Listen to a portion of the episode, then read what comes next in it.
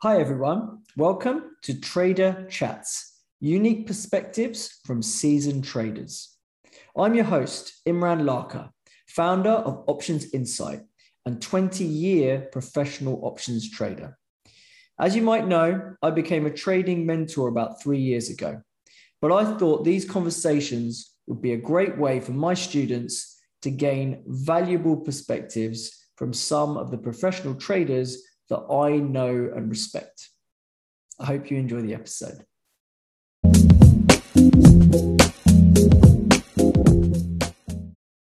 Welcome back to Trader Chats, everyone. I'm Imran Lakha from Options Insight, and today I've got Shrenick Shah here with me. He's a macro portfolio manager, runs a team of people, has been, you know, in the game for a long time, and today's discussion we're going to call heavyweight macro trading. Welcome, mate. Good to see you. Hey, man. Uh, it's been a while. We've been trying to get this on all year, right? I know. It's good to finally have you here. Yeah, pleasure. So, Shrenick's been a good friend of mine for a number of years. We, we know each other from university. Um, I would say our careers kind of started on a similar path. We both entered the, the world of banking in equities uh, and now we're in very different places, I would say. Uh, but why don't you? Why don't we hear it from the horse's mouth? Why don't you tell us a little bit about how you got into uh, macro portfolio management? Yeah, sure. Um, so, I mean, it's a pretty long story, so we'll take it. We'll, we'll, we'll take it from we'll the, the short so, version. Yeah, yeah, we'll, we'll, have the short version. Um, uh, so I've lived in lived in London all my life. I had a pretty uh, ordinary kind of upbringing. My first recollection of kind of financial markets was I think just in in on the morning news, like there used to be stats on like FX, you know, sterling sterling dollar rates every day and the FTSE, etc. So there was a little bit of a fascination with that. Um, I remember in year nine, so it was year eight, so I was probably around twelve. I did a an, an IT project, uh, and I chose some kind of stock trading, uh, and it was completely freeform. And no, there was no kind of leading um, from the teacher or anything. And I and I chose a mechanism for trying to make money on stocks. And I look back at it now, and it had stop losses, and it had kind of buy signals and sell signals. So it was a bit of a kind of early days systematic um, trading strategy. So that was pretty cool. Mm. Um, and then, you know, finance as a as a career, I think started for me. I shadowed um, one of my relatives when I was probably 13, 14. He worked in finance. I think he was a relationship manager. And to be honest, the um, lifestyle, the kind of material, the status, that was where um, the the seed was probably sown.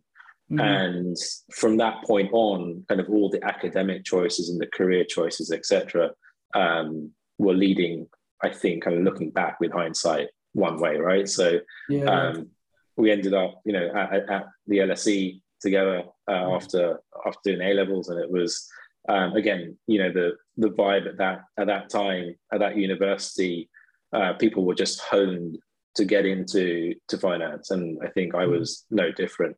Um, so yeah, started uh, first job um, at Deutsche uh, on the trading floor. Uh, and this was in 2002. So back then, um, Deutsche was a pretty strong powerhouse in terms of trading and investment banking. It was a great, great place to start. Lots of risk appetite. Were given um, positions and books to run very, very early on and it was a great training ground, uh, particularly for kind of concepts of risk and probabilities and trading. Like I kind of think about trading versus investing.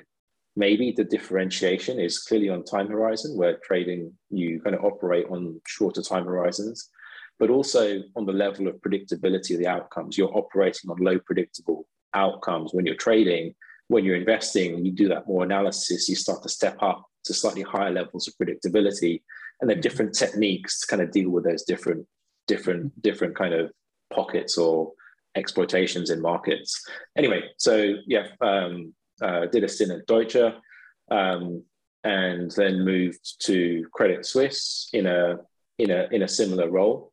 Um, and uh, spent a couple of years there. And 2009 post the GFC was a pretty grueling time, and I, am sure you can kind of sympathize with that. I will never forget. I think. Yeah, yeah, yeah. That was that, that was that was pretty pretty hard hard day. So 2009, uh, I kind of stopped myself out, took took a bit of time out, um, and I think that was really really um, a really pivotal point in my in my career because just to kind of te- take that step out from this treadmill that I kind of maybe jumped on very early on and kind of just went all the way through, take a bit of time to reflect and think about, hey, what do I really want to do? What do I really want to get out of my job?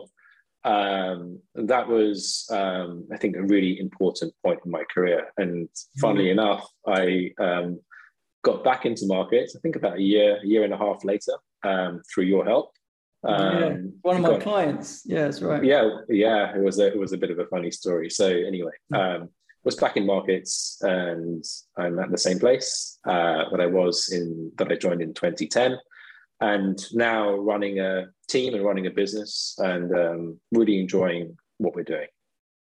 That's the main thing. That's why I do what I do now, right? You went when you're in your 40s and you've been in this game for 20 years you got to find a job you enjoy it's not you know like you like you kind of alluded to before we started off in our 20s it was all about the money where can i make money where can i set up a good life for myself we, we were motivated with that and that's what all the kids going into finance back then were after but then you get to the point where you're in your sort of mid 30s 40s whatever it is and you're like actually it's about doing something I, I want to be excited when i wake up in the morning about going to work and I want to enjoy what I do. So, you know, I think it's great that you're doing that now, and I'm certainly doing that now too as well. Um, but let's move a bit on now to the macro discussion then. That's what everyone's probably listening in for. Um, so yeah, seeing as you know, you, I've called it heavyweight macro because clearly you, are not trading small size over there, right? So you're you're you're running macro from the perspective of real money, proper money, and so I think it would be quite informative to the audience to get a real understanding of how you look at the world and how you think about constructing a portfolio, right? And a lot of this listeners will be running their own pension funds and things like that and just managing their own money. Um, but having this insight from you, I think will be particularly useful, right?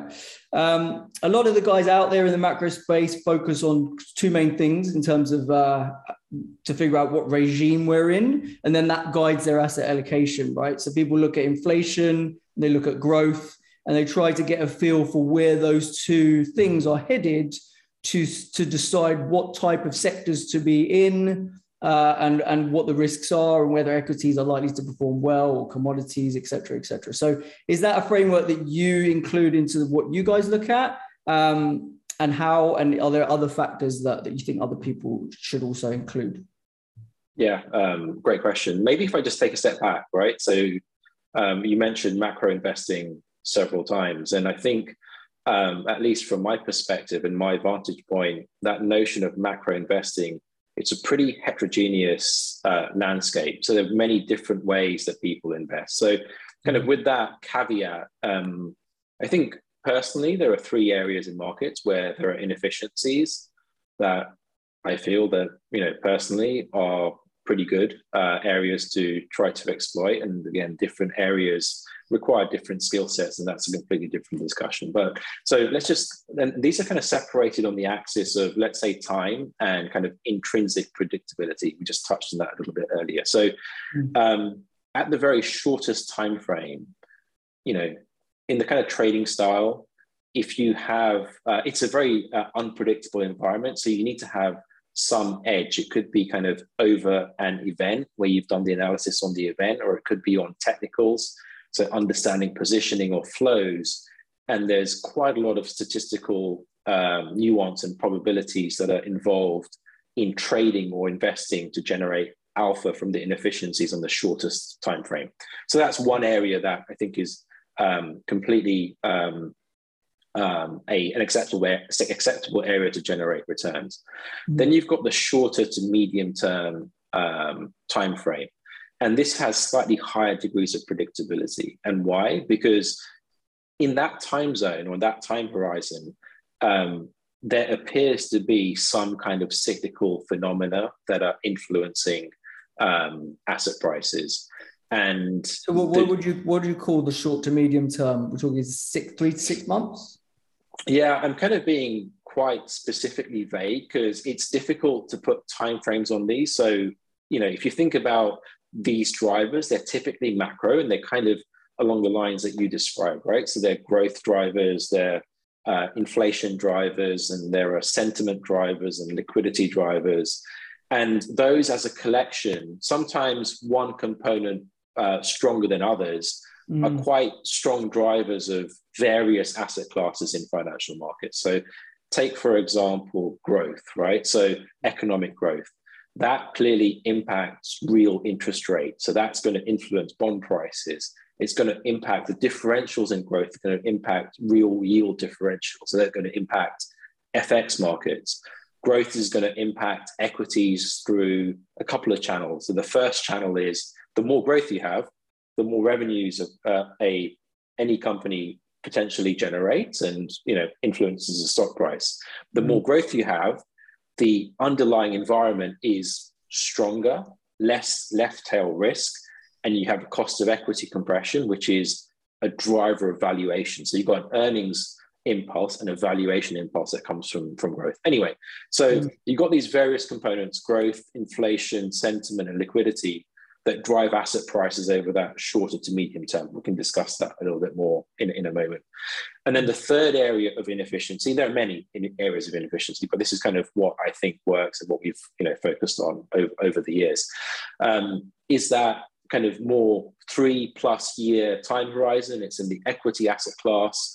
It's that um, where, where you've got the notion of earnings power being the ultimate driver of a given equity security mm. and understanding that through the lens of doing the work on the addressable market, on the management, on the barriers of entry, on the moats, etc.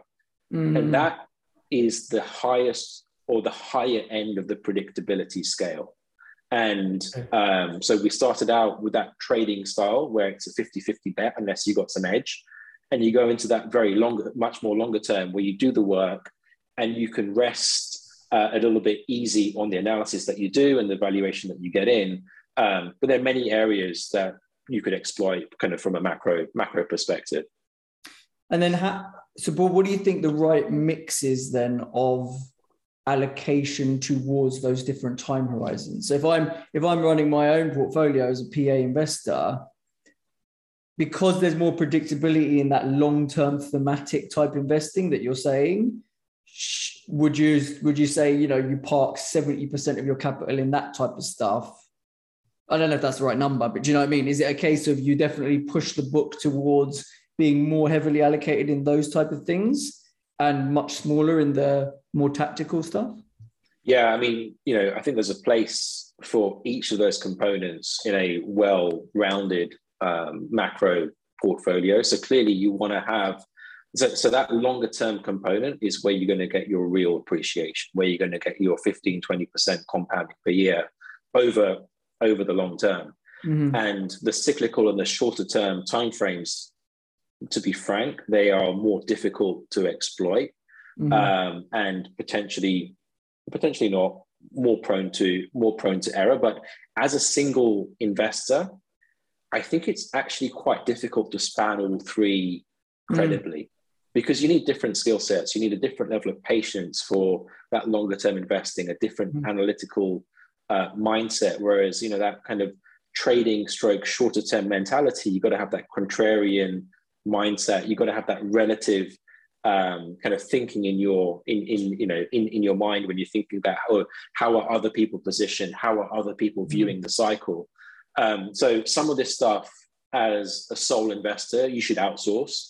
You should find yeah find your knitting, find what kind of suits, um, and kind of you know manage manage to that. I think that's probably you know and clearly when you've got a larger team, there are going to be people who are specialized in different components, mm-hmm. and then you can think about um, the overall port- portfolio construction um, mm-hmm.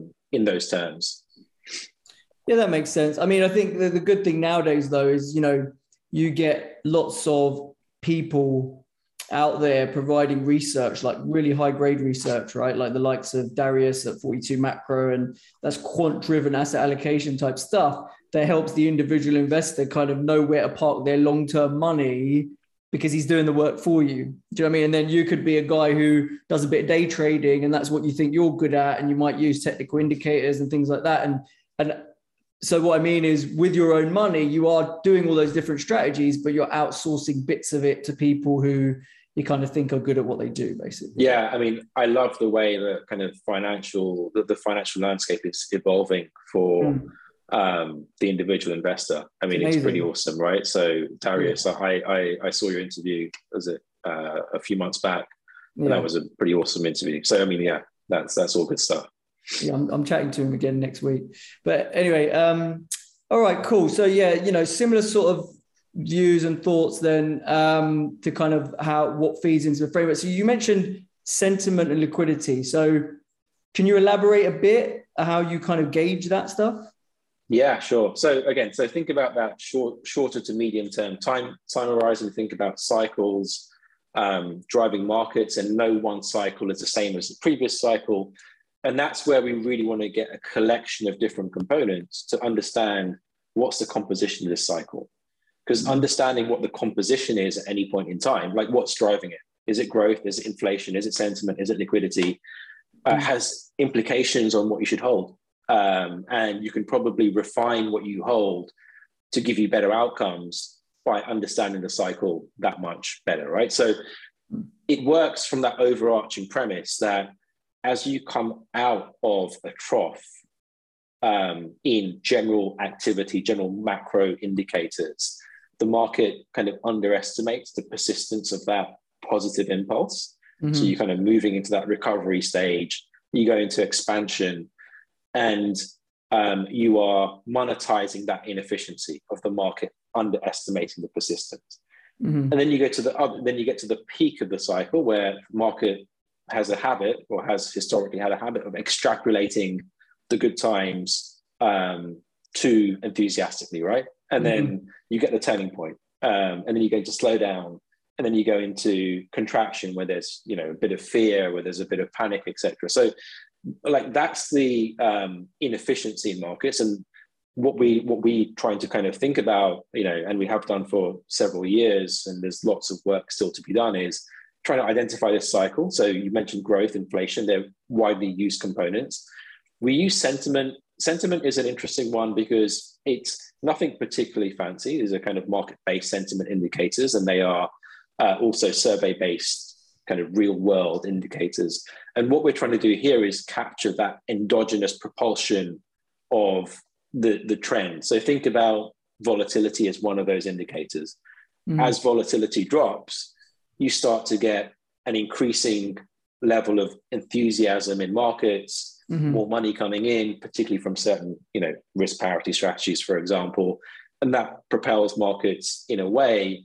But then you get to a point where vol is really low and it becomes a contrarian indicator and you want to take the other side at a turning point.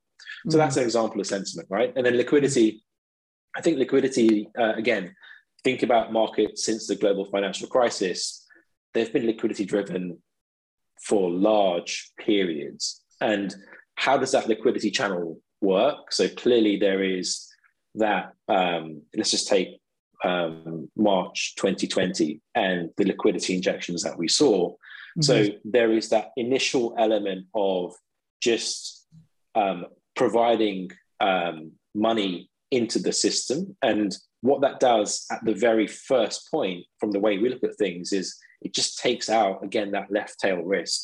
So mm-hmm. where you've got um, high levels of bankruptcy, for example, priced in or distress priced in in equity and bonds, respectively, those assets, sometimes called kind of trashier, junkier assets, mm-hmm. they have that left tail probability cut, cut quite mm-hmm. hard, right? So, so they re-rate, these they assets, re-rate massively, yeah. They re-rate very fast, mm. and that's a that's a very different. So you know, as soon as you see a cycle that is catalyzed by liquidity, um, those are the kind of assets you want to own initially. You don't really want to own, for example, commodities where um, they are later stage uh, or later cycle assets in, in, in the framework, and they are more likely to be driven from growth rather than liquidity. But here's the kind of cool bit: like liquidity, um, different components will pass on to different other components through the life of the cycle, right? So mm-hmm. liquidity first, that gives you the environment for confidence to grow and kind of growth to start to pick up. Mm-hmm. Then you start to move into, for example, commodities where um, you've got that demand surety as you as you build confidence in that growth outlook. Mm-hmm. When you invest in commodities, there are multiple areas you've got to think about, right? You've got to think about the supply side of any given commodity. you've got to think about the technical backdrop, the CTA flow, the systematic flow is a big, big driver of mm. some of these market moves. There are kind of geopolitical stuff as well. But you know, as with all of this stuff, these cycles and the kind of tracking of the cycles or uh, understanding the longer term drivers of given stock in that longer term framework, they're only one piece of the puzzle, but they mm. just help to improve the chances of success. You've got to look at a range of other things too. Mm. And do you also, and obviously you look cross region as well, right? So do you break it down? Obviously, China is a massive driver to things. US is obviously a massive driver. Europe, they're probably the the th- major three ways you break it down: Europe, US, and China. I imagine. Yeah, right? that's that, that's really interesting, and and I mean it's really interesting you said that because kind of yeah, that, that I think that's a very sensible way to look at things. Mm. If you think about that, let's say 10, let's say 15, 20 years ago, you may have said Europe, the US, and Japan. Yeah. Um, so again, like that's part of our jobs. That's so interesting, and that's the interesting thing about markets is, you know, underlying trends. They're always in flux, always in change, and you've got these winners, you've got these losers, and identifying um, this and changing your approach appropriately to the changing backdrops. China was clearly a lot smaller economy 20 years ago. Mm. And even through the high growth rates back then, it would not have had a massive impact on asset prices. But today, clearly, as we know, um, the stance, the cyclical posture of China is massively influential, not just on Chinese assets, but just mm. on global assets.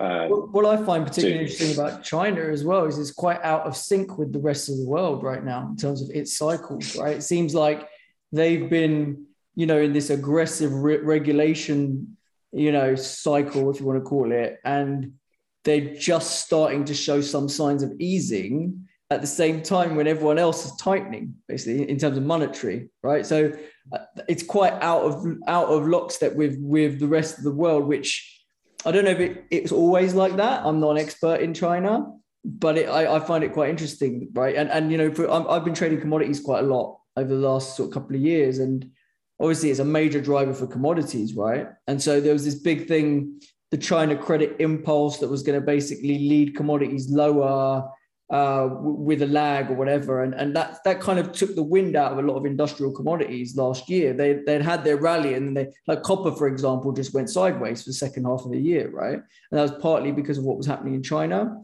And now with China potentially easing and people thinking it might be turning, and again, this would probably leads me on to my next question, which is rate of change. You know, when you're trying to pick these cycles in in these factors that you've discussed is it the rate of change that's really the most important thing that you need to care about and that's what's going to drive asset prices? Or is, or do you also care about the levels? Like what do you think is more important? Because you know darius definitely thinks it's all about rate of change in terms of how his asset allocation should look. Would you echo that sentiment? Yeah i mean i'd love to come back on the china point um, a bit later on but on the on the rates of change versus the levels yeah I, I, i'd agree on that. Um, you know if you are laying out um, that um, setup where you've got these inefficiencies and you've got the market uh, underestimating the persistence and overestimating the extrapolation. It's really about the changes um, they're going to be most influential. But again, I kind of go back to my point where the, a cycle framework, any cycle framework, any one way to look at you know the driver an asset class, uh, asset asset class, or a security or a sector is just that. It's one way, right? So levels will come into it to a certain degree, particularly for longer term investments, in my opinion. Um, mm. Other factors like technicals clearly come into you know the analysis of a given security, the value, the value, level of valuation. You know how mm. much is priced in. Um, also, is a kind of key key determinant, right? So you could have your cyclical um, framework pointing to expansion, but some of these assets could have already rallied, right? So you've yeah, got to be yeah. careful as to how you use these tools to actually make investment decisions. And again, there is no shortcut to doing the work um, to uh, ahead of making um, any any decision. Yeah, I mean that point about how much is priced in. I mean that's I'm constantly that's what you're constantly chasing, right? Because a lot of the time the market front runs the fundamentals, right? So we're all trying to figure out what regime we're in of growth, inflation, things like that. And then the market front runs it. And then when you get to that regime that you thought was coming, the market's fully discounted it already. so there's no there's no trade to do at that point. You need to be looking at the next play, right? The next regime that you're heading into every time, right? So yeah, yeah, completely. Like that, that concept of what's priced in is across the time horizon spectrums, right? So when you're doing your your day trading or trading over an event, and let's take an FOMC, so a federal market meeting, mm-hmm. and the word in markets narrative is it's going to be hawkish mm-hmm. and it is hawkish, but the price action is dovish. It tells you something about what's priced in, right? Okay. We just talked about what's what's priced in the, in the cyclical time frame, then got to get it right. And then even on that longer term time frame, you can have the best stock in the world with the you know with really strong um, earnings power and you know great growth prospects and really high kind of moats and barriers, etc.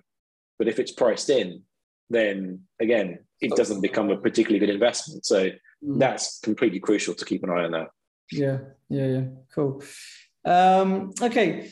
So, so like my next question to you would be, and this kind of um, you know ties into a lot of what I do, right? So obviously, our options insight, I teach people about options trading, uh, and a big part of the reason why people use options is for hedging purposes.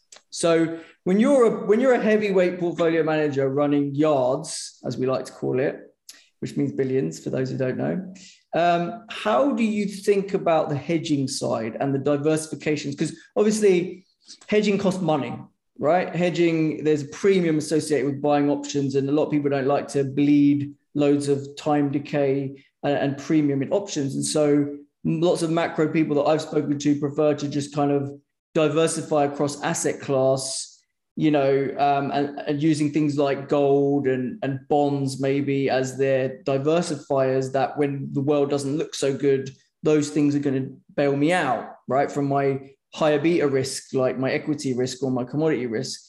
Um, is that something you agree with? Um, and and if not, you know, how how do you think about it? Do you, do you add vol to the portfolio? Do you add options to the portfolio? How do you determine how much of that to do?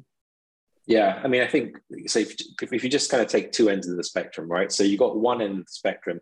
There, there are many ways to invest. There are many ways to generate returns and make money, right? So you take one end of the spectrum where you've got a setup and a framework that looks at the longer term and you've got so much conviction in your analysis of given companies or bonds or whatever and you've got a high level of conviction in the valuation or the price that you get into stuff where you like i don't really mind and, I'll, and I, am going to take the volatility because i hmm. um, expect it and actually it is part of the roadmap and the path to delivering those really high levels of kind of annualized returns right so that's kind of one it's part of the appeal, right? It's like the reason you want the high vol, the high vol asset is because it will give you high returns, right? Well, I mean, I mean, yeah, like I'd phrase it, you know, a, a, slightly different way. If you're going to invest in, you know, stocks that are going to give you a three x or five x over, um, so three times your money or five times your money in three to hmm. five years, mm. you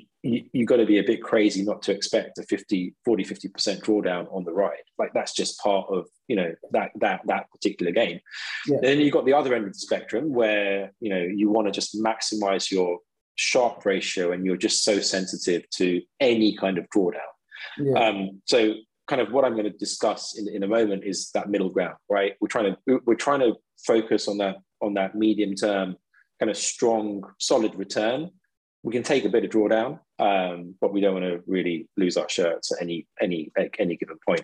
So within that frame within that framework, think about it like this, or at least we think about it like this. You start out with a portfolio, ideally, of positions that you believe in that are actually robust to your central case and also robust to the other cases that you see. So no need for hedging because you've got just you know the best implementations. They're going to generate you. They're all alpha return strategies, and you're going to have a you know a good good strong return potential. Now sometimes that's not possible. Many times that's not possible. So you want to introduce some level of robustness, and I would kind of start by thinking about an order of preference. So first, um, diversifiers than hedges. So diversifiers are trades or investments that potentially are low return in your central case. So wouldn't make it into your portfolio uh, on the basis of central case returns because many other returns or many other um, trades are out there that are better than that. But they have a good property where in one of your identified uh, non-core scenarios, adverse scenarios, they generate strong returns, right? So that's the second step. First step is let's try and make a portfolio of good investments that don't need hedging mm-hmm. or diversifying. Then, okay, we can't find that. Let's think about a portfolio with diversifiers. Um, so in that in that instance, your central case, the central scenario is not you, you have no detra- detraction. Mm-hmm. But sometimes, give me an example of a diversifier. Like yeah, I mean, you know, again, like we don't have to get particularly sophisticated here, but the US dollar, right? You know, let's right. just take US dollar versus high beta G10.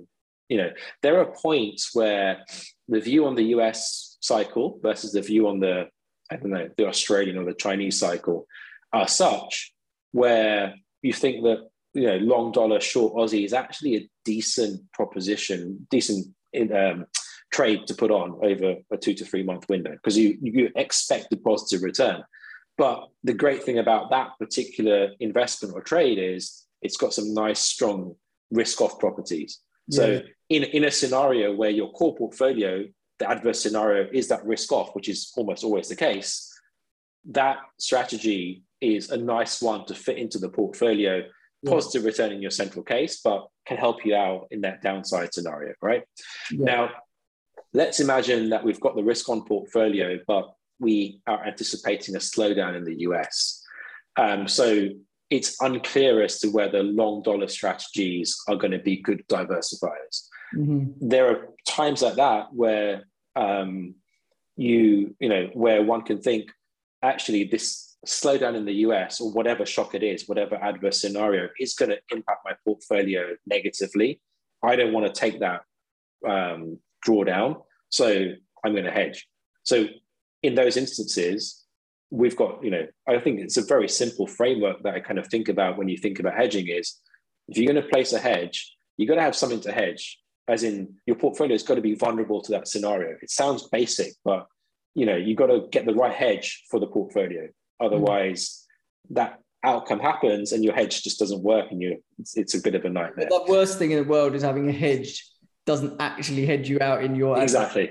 Yeah. All right. So so so one, let's get the hedge hedge right. Secondly, um, let's uh, have a good calibration on the probability of that scenario. Because if it's like a five percent chance, generally in our industry, five to ten percent chances we're we're willing to take on without needing to hedge. So assess the probability of that thing you're worried about well.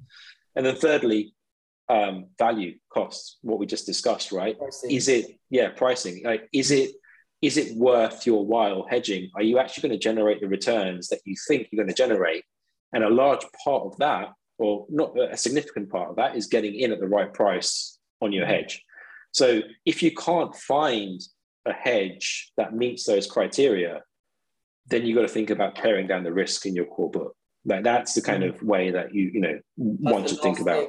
The last thing is yeah. I can't find a hedge that seems sensible given pricing and, and, and probability of adverse outcome in your subjective probability. Then yeah. maybe take your risk down and actually that is your hedge going into cash basically or having holding more cash than you other, otherwise would basically but just and and and just a point a, a point on taking risk down um, it's quite costly because like if you think about you know let's let's say that you know you've got a portfolio that you're happy is going to compound 10% a year with all your everything in it all the strategies to take risk down on that portfolio for any length of time the opportunity cost is pretty high so um, again this is why it's so complex this is why you know investing and trading is so interesting these are really you know uh, interesting problems that you've got to deal with when you're managing um, portfolios and mm. thinking about hedging. Yeah, and, and, it's very different. I imagine it's very different to when you're running your own money, right? Like if I go too heavy into cash in my pension,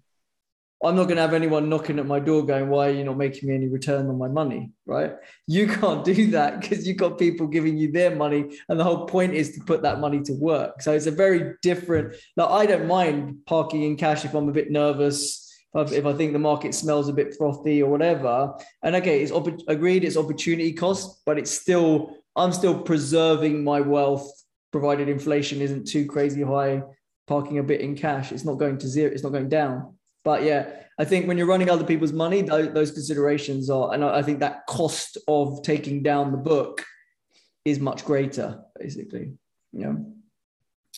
All right. Um, okay, cool, cool. It's super interesting stuff. Um, I mean, the, the, I suppose you know I've been quite big in crypto recently, right, for the last couple of years. So, so you know, me and you, we had a few little conversations about this, but you know, if I was still in the professional trading world, I probably would have had less time, and then you know, to focus on crypto and get my head around it. And a lot of the people who I know who still sit at banks in trading seats are like, yeah, no, I, I don't know. I still think crypto is a bit dodgy, and I, I don't buy it, and, all, and it's a Ponzi and all this, right?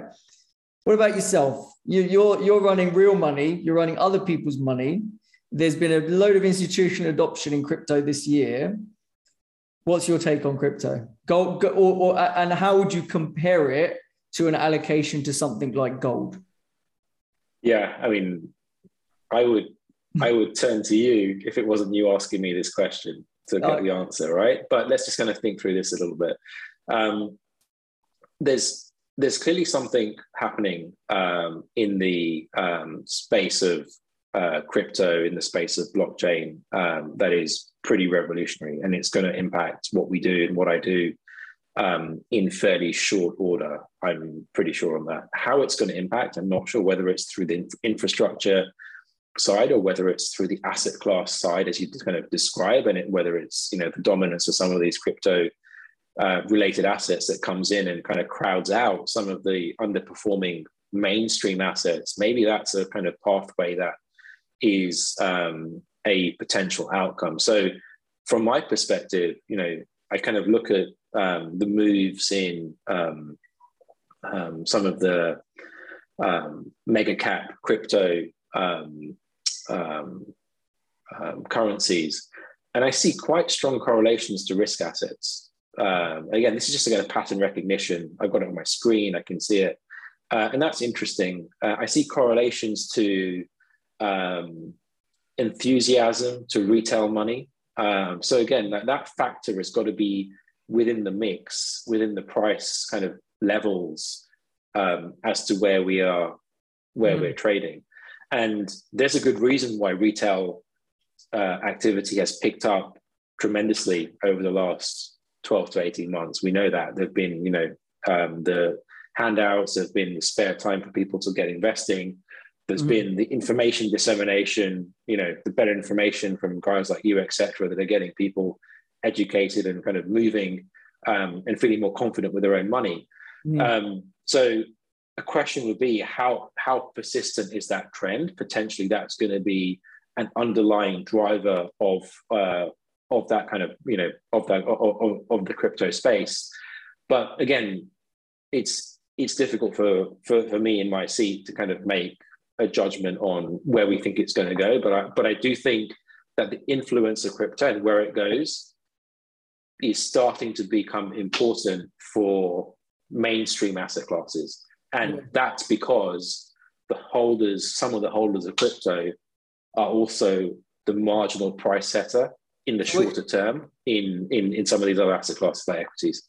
So what you yeah, I mean, okay, so I would translate what you said to be So, like sentiment was one of the things that you like to keep an eye on, and whereas you know the level of the VIX is one barometer of sentiment, maybe the where crypto is trading is another barometer of some of that retail sentiment, some of that you know animal spirits, high spec confidence basically right? Um, and that uh, like i said then that does feed through to the broader asset classes. So yeah i think that even if you're not trading crypto you're not allowed to trade crypto having it on your screen and, and seeing how it's behaving probably does add another piece to the puzzle i guess right? Completely completely agree yeah. Okay fair enough. Very very diplomatic answer. I'll let, I'll, I'll let you get away with that.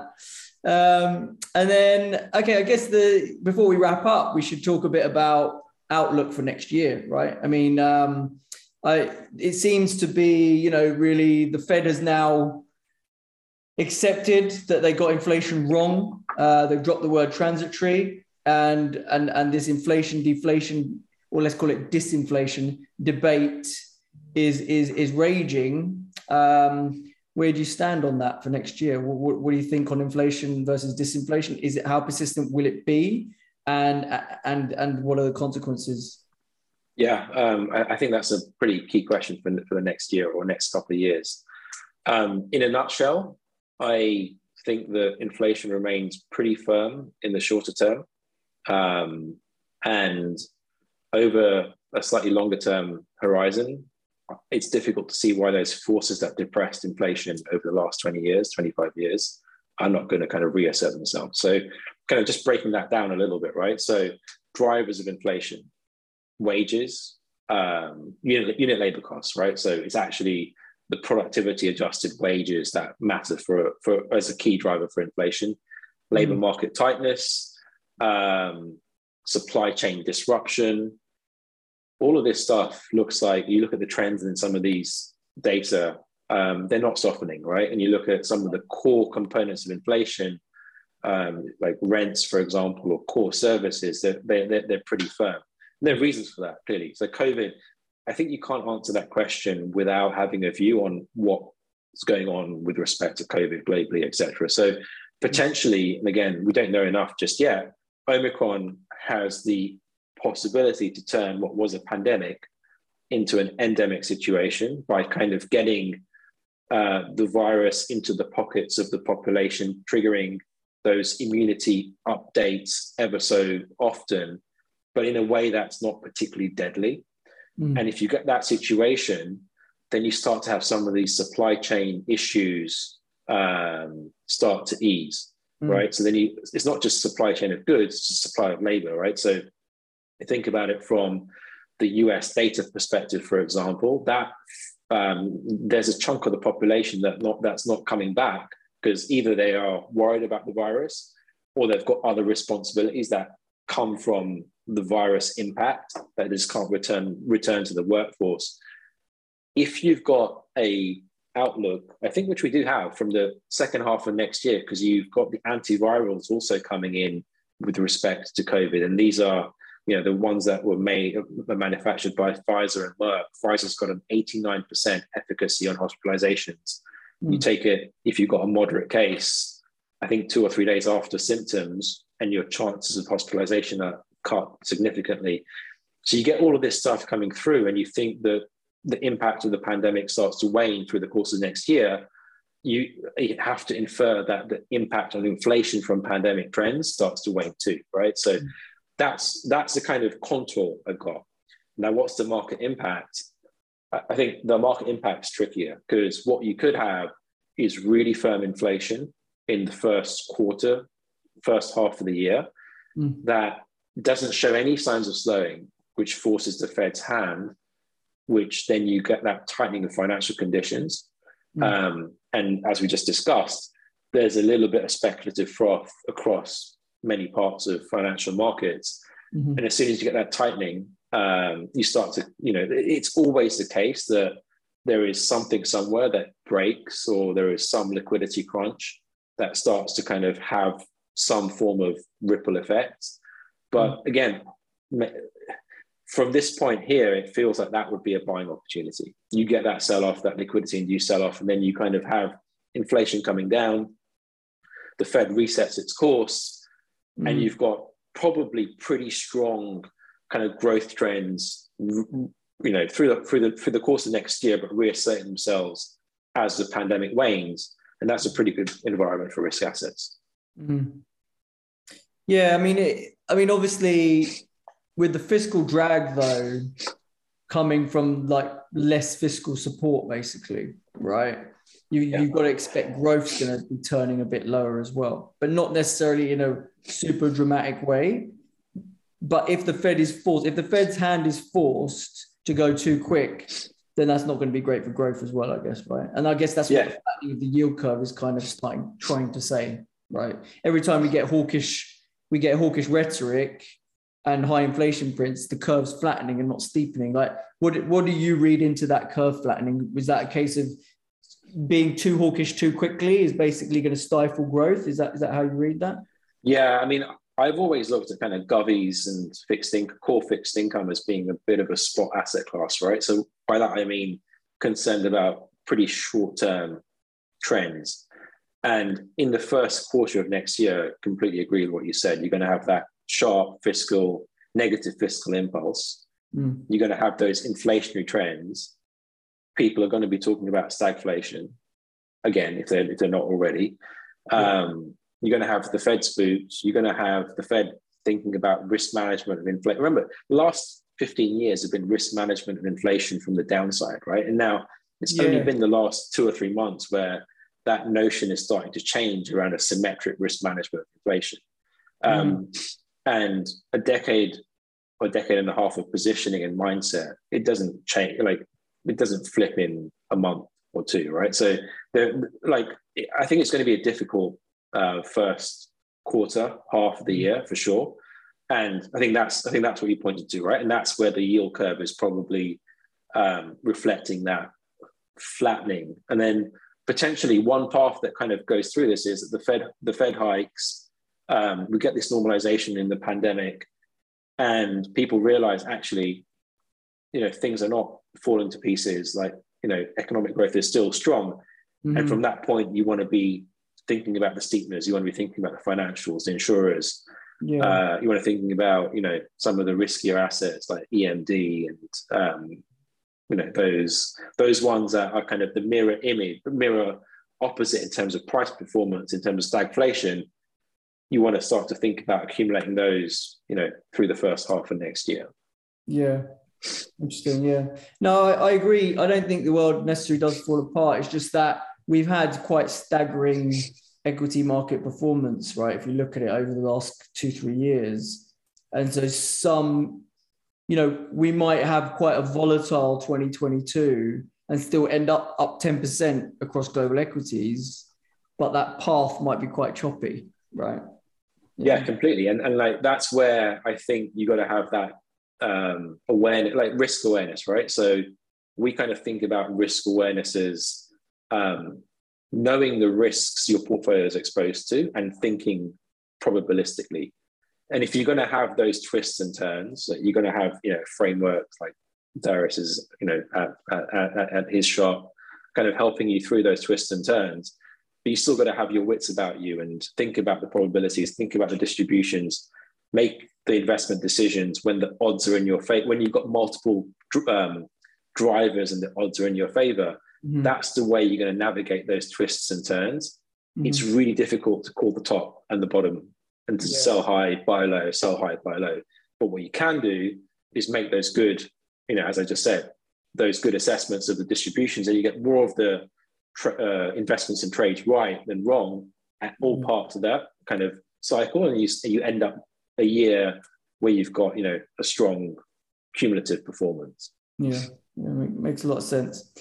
All right, man. I think yeah. uh, I think we call it a day. Uh, I won't keep you. Uh, you know, appreciate your time. I won't keep you any longer. It's been a pleasure. Yeah, we, we have to, to do this again. On, yeah, yeah, really good to have you on, and uh, good luck for next year. I'm sure you'll sure you'll smash it as always. Uh, and uh, take care. Hope everyone enjoyed the conversation, and we'll see you next time. Thanks for joining Cheers. us today. I hope you enjoyed the episode.